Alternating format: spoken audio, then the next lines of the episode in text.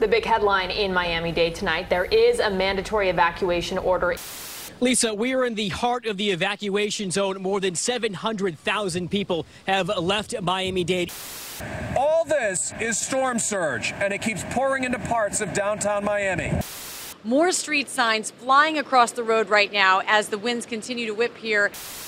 A new study finds in 2017, Hurricane Irma killed more than 400 seniors living in Florida nursing homes. I'm a paraplegic, they're quadriplegic, there are some people need oxygen, some people might need a nurse, so it depends on the individuals. Some of my friends that don't drive or don't have whatever, they rely on the Miami-Dade County transportation to pick them up and go to a shelter, hoping that they find a bed or they can do their personal needs and all that stuff like that. So it gets difficult.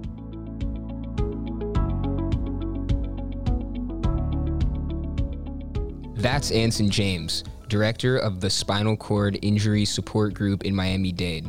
He's also been in a wheelchair for the past 16 years after a drunk driver killed his friend and left him paralyzed from the waist down. He knows the struggle spinal cord injury patients face every day, especially when a hurricane is approaching. Thanks for joining us. I'm Jack Strome. And I'm Paige Flannery. Welcome to the Climate Justice Podcast. In this episode, we'll dive into the unique problems those with mobility impairment face in the face of an impending disaster.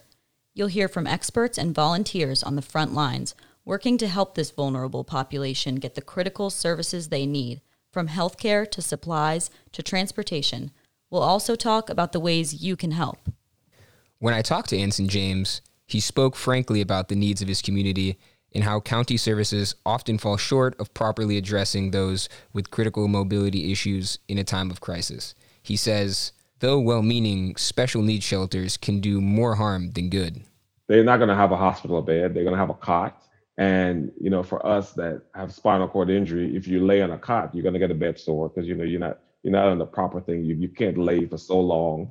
And if you have an accident, bowel care or a bowel accident or a bladder accident, you know, who's going to clean you up? Who's going to help you? You know what I'm saying? You know, are there nurses there? Are there medical professions in these shelters? No. I mean, is it the county's fault? I mean, maybe they don't have the manpower. I mean, I do get all that, but they need to have a better facility, I would think, like an old rehab center. Instead of tearing it down, leave it for shelter, leave it for people with spinal cord injury or people with any disability, not just spinal cord. There are elderly people that will use wheelchair because they can't walk up a step. There's grandma and grandpa. It seems to me there are two big issues here: lack of awareness by the larger community and a lack of trust in existing resources. I spoke with physician and public health expert Dr. Daniel Samano, who specializes in the effects that disaster and extreme weather events have on vulnerable communities by interfering with access to healthcare and critical medical supplies. These supplies, for example, in people living with spinal cord injury, are super necessary. They need them to cast themselves so they can urinate. So if they don't do it, they're going to be prone to an infection, urinary tract infection, which is a primary cause of morbidity and emergency department visits in this population. So if they don't make it to the hospital, get the supplies and treat themselves or get the healthcare provider to help them, the whole cycle is broken, right? And I'm just talking about an example of a flooding. If we're talking about a disaster such as a hurricane coming to Miami, we know that plans happen 5 days in advance. And sometimes when hurricanes hit, they may stop the healthcare services for weeks. Now imagine being someone living with these disabilities and dependent on healthcare workers, supplies, and healthcare providers and healthcare services. So all these disruptions are heavily impacted. Dr. Samano recalls a situation where one of his patients was unable to get out on time before a hurricane and had to shelter in place. One of them, for example, he was living in North Miami. Of course, he is quadriplegic. And during this hurricane experience, he wasn't able to register because he doesn't have hands control. So everything had to be done through the phone. The systems weren't working. The lines were busy. And he was like 12 hours from the hurricane hitting. And his elderly mother wasn't able to put up the shutters. And you can imagine the stress because they lost power. You know, I've been involved in helping the disabled community for years. I specifically interact with those with intellectual and developmental disabilities because I'm currently the president of the Special Olympics chapter here at the University of Miami. As we discuss these challenges that those with physical disabilities face, there's a correlation between a matter of life and death with access to supplies and preparing for disasters. And this is something that just isn't talked about as much as it should be. This is very eye-opening for those of us who don't have experience with disabilities. They're almost an invisible population we need to be aware of. And the number of people in our community with mobility impairment may surprise you. According to the most recent numbers from the U.S. Census Bureau's American Community Survey, the number of people in Miami-Dade County with disabilities living in poverty is 29.8%. Sabrina Cohen knows all too well the need for awareness and lobbies hard to help those in her community with disaster preparedness. Cohen was paralyzed at the young age of 14 after she was ejected from the backseat in a car crash. As a member of the Miami Beach Accessibility Committee, she says transportation is a big problem because the county-run STS, or Special Transportation Services Program, can quickly become stressed during a disaster. I know that that community particularly takes it very seriously, and they try to get into the shelters ahead of time. And transportation is crazy without a hurricane. I mean, the biggest issues with the STS is they're booking like 1,000 rides a day, and like people are waiting hours to get picked up and dropped off. So when a hurricane's coming in, they're trying to get to an appointment or go get their needs. I could only imagine that the confusion and the challenge of that is like tenfold. But that's why I think prepping ahead of time is probably for people that don't have their own transportation or they don't think that their home environment is safe enough. I think that's really where the early prep is important.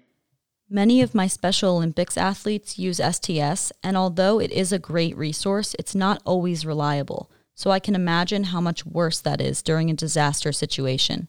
Clearly, transportation is a big problem for this community, but also a trust in services. Dr. David McMillan is a staff scientist at the University of Miami Miller School of Medicine. He's the project lead on a study looking at hurricane preparedness for people with mobility impairment. Let's hear from David to get some fresh results. What we've learned here is truly eye-opening. It seems there's a failure to deliver, essentially a gap in the services. You think you're getting one thing and you get another. I spoke about this with a fellow study team member, Marisa Carino-Mason, a second-year medical student here at the Miller School of Medicine. We went out and basically surveyed different spinal cord injury support groups to figure out what they wanted to be evaluated. This issue or discrepancy between basically the resources available to them provided by the counties or just community services, and this gap between what was available versus what they were doing or how they were utilizing these resources. So with our collective research objective and Marissa's expert knowledge on existing hurricane preparedness resources, I asked her, what about the results she found interesting? Surprisingly, our survey results showed that people with spinal cord injury do not know about the different resources that are available, which was surprising to us because when we were looking on the other side, figuring out what resources are available, there seem to be so many that people taking advantage of these resources, we wouldn't have second-guessed that. In fact, of the 58 survey respondents, only 3 reported having used transportation services during a hurricane, and only 1 had used a shelter. The minority of people who have used these resources have had very poor experiences. In addition to the lack of awareness, there's this component of just these resources having a bad rap. It just goes to show that even though systems may be put in place, there really has to be this critical appraisal of the services that they're providing and compare it to what they promise. What we know so far is there seems to be a trust issue, and the government services need to work hard to gain back that trust. So what services do local governments actually provide to those with special needs when preparing for a storm? Pam Giganti joins us with more on that county's plan. Pam? Thanks, Jack.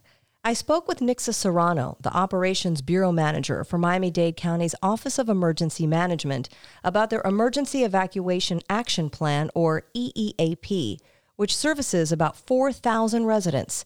She addressed their large-scale coordination process to best serve those who are most vulnerable during a disaster. The impetus on the program is always to get people to think of disaster planning and hurricane preparedness year-round. The registry is not just for hurricanes. It could be for any event where we might try to identify people in the area that may need additional assistance. We want to encourage them to register ahead of time so that they're on our registry, you know, when an emergency does happen. Nixsa stressed how important the registry is in allowing the county to know before disaster strikes exactly what someone's particular needs are, especially if they're disabled. We ask a lot of different questions, and we evaluate the individuals who are going to require evacuation assistance based on, you know, what transportation needs they might have, as well as any physical needs. If someone, for example, might be bedbound or, you know, require a wheelchair and a liftgate vehicle, they indicate that on their application. So that just based on the information they provide us, we try to make the best accommodations that we can in terms of placement. These special needs shelters are staffed with medical personnel and fire rescue officials. There's also an effort to make sure those who depend on medical devices, such as power wheelchairs, have access to electricity. So if somebody who might be oxygen dependent or electric dependent or on a vent and have like those higher level needs, they might be sheltered at a hospital, but not admitted, just because their needs are such that if, for example, somebody who's on continuous oxygen, if the power goes out and what they use at home eventually runs out of power, then they're medically compromised and would need that level of higher care. And when it comes to complaints about slow response times and transportation issues, Nixsa says they rely on several services. We have partnerships with STS. Miami-Dade Transit does the transportation. Miami-Dade County Public Schools assist with the transportation. We have ambulance providers in some cases that would assist. Nixsa says the county applies best practices when a disaster strikes, but emphasizes the county can't provide all services to everyone on its own. We try to leverage as many partnerships as we can within the community, and they also put out the word for us in terms of their community groups that are the boots on the ground folks to bring awareness to the program, get people to register, and even after a disaster might go out into the community and check up on those individuals that we know are on the registry that may be part of their municipality. So what's the takeaway? Registering early lets officials know what your needs are so they can best help you. Nixsa said shelters need to be looked at as a last resort, and that staying with family or friends is usually more comfortable. Paige? One plan the county has in place is funded by FEMA, the Federal Emergency Management Agency, and gets volunteers on the ground and in underserved communities immediately after a disaster. It's called CERT, or Community Emergency Response Teams. Briera Crockett talked to a longtime member of the program. I had the chance to sit down with Winnie Browne, a volunteer and trainer since 2004, She talked about the critical role they play as those first in before the first responders get there. That is the great thing about the CERT, because you are, like you just said, the first responder until help comes. So you will be taught medical stuff that, you know, basic medical that you can help stop the bleeding, or if a person's choking, you know, and stuff like that. Winnie says CERT members are given hats and vests so they are easily identified by residents. She says the whole point is to have trained volunteers who know their areas well to help the most vulnerable immediately after a disaster. If you're in your neighborhood, you will be the first one to get to the area and start help and then call it in so that you are more likely the first responder. Because like I said, this program is supposed to be community. You're supposed to do it within your community. Currently, CERT is looking for more volunteers. Right now, because of COVID, the training is hybrid, 12 hours online and 2 full days in person for those that are interested. Thanks, Bree. Aside from the county teams, there are other volunteer groups focusing on helping the community handle disaster situations. One of them is the Dade County Street Response Disaster Relief Team, run by a group of medical students in South Florida. I spoke to community organizer and third-year FIU medical student Angelique Gadson about the work they do and how to best prepare and help vulnerable communities in the face of impending weather calamities. I believe that it's the volunteer organizations, those community partners that are essential to just to maintaining the basic rights of humans in their local environments right now. The county is there. They are working, they are supplying, they have resources, but at times the deployment of these resources, the effectiveness, it just needs more work. So kind of twofold.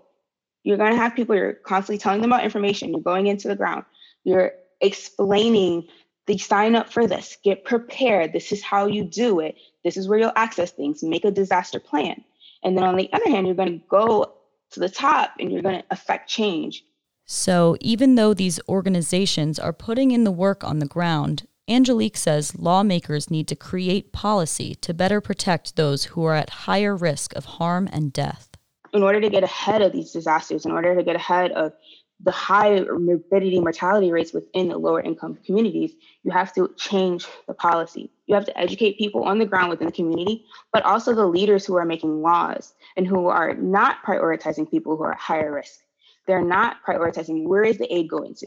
Aid comes in, but who is it dispersed to? It seems in order to help this vulnerable community of people with mobility issues, we need groups to work together and create better policy. Clearly, it goes back to awareness. Again, here's Dr. Samano. If you're living with a disability, make sure to speak out loud and to be heard. Like, reach out to those systems, community members, healthcare providers that are there for you, because there is always someone around. We just need to hear you, because we sometimes don't hear everything. Regardless if you're a healthcare provider, regardless of your role in the community, be aware that there may be people around you that need your help. This elderly population that have mobility limitations, people living with spinal cord injury, because we can do so much more with so little. So be aware and remember that we're all vulnerable to climate change, to weather and disasters. So the more prepared we are, the better. The more resilient we are, the more resilient our communities will be. And hence, we will be able to deal with all these situations together. In this podcast, we've explored the intersectionality of disability and climate justice in Miami-Dade County, an area prone to extreme weather events. We'd like to thank the Miami Climate Alliance and Florida Clinicians for Climate Action for putting us in contact with many of our guests and for allowing us to explore this topic more in depth. We now have a better understanding of the issues at hand. If you'd like to learn more about these critical programs, or if you'd like to get involved, we have included information and links to these organizations in the description below. Thank you for joining us.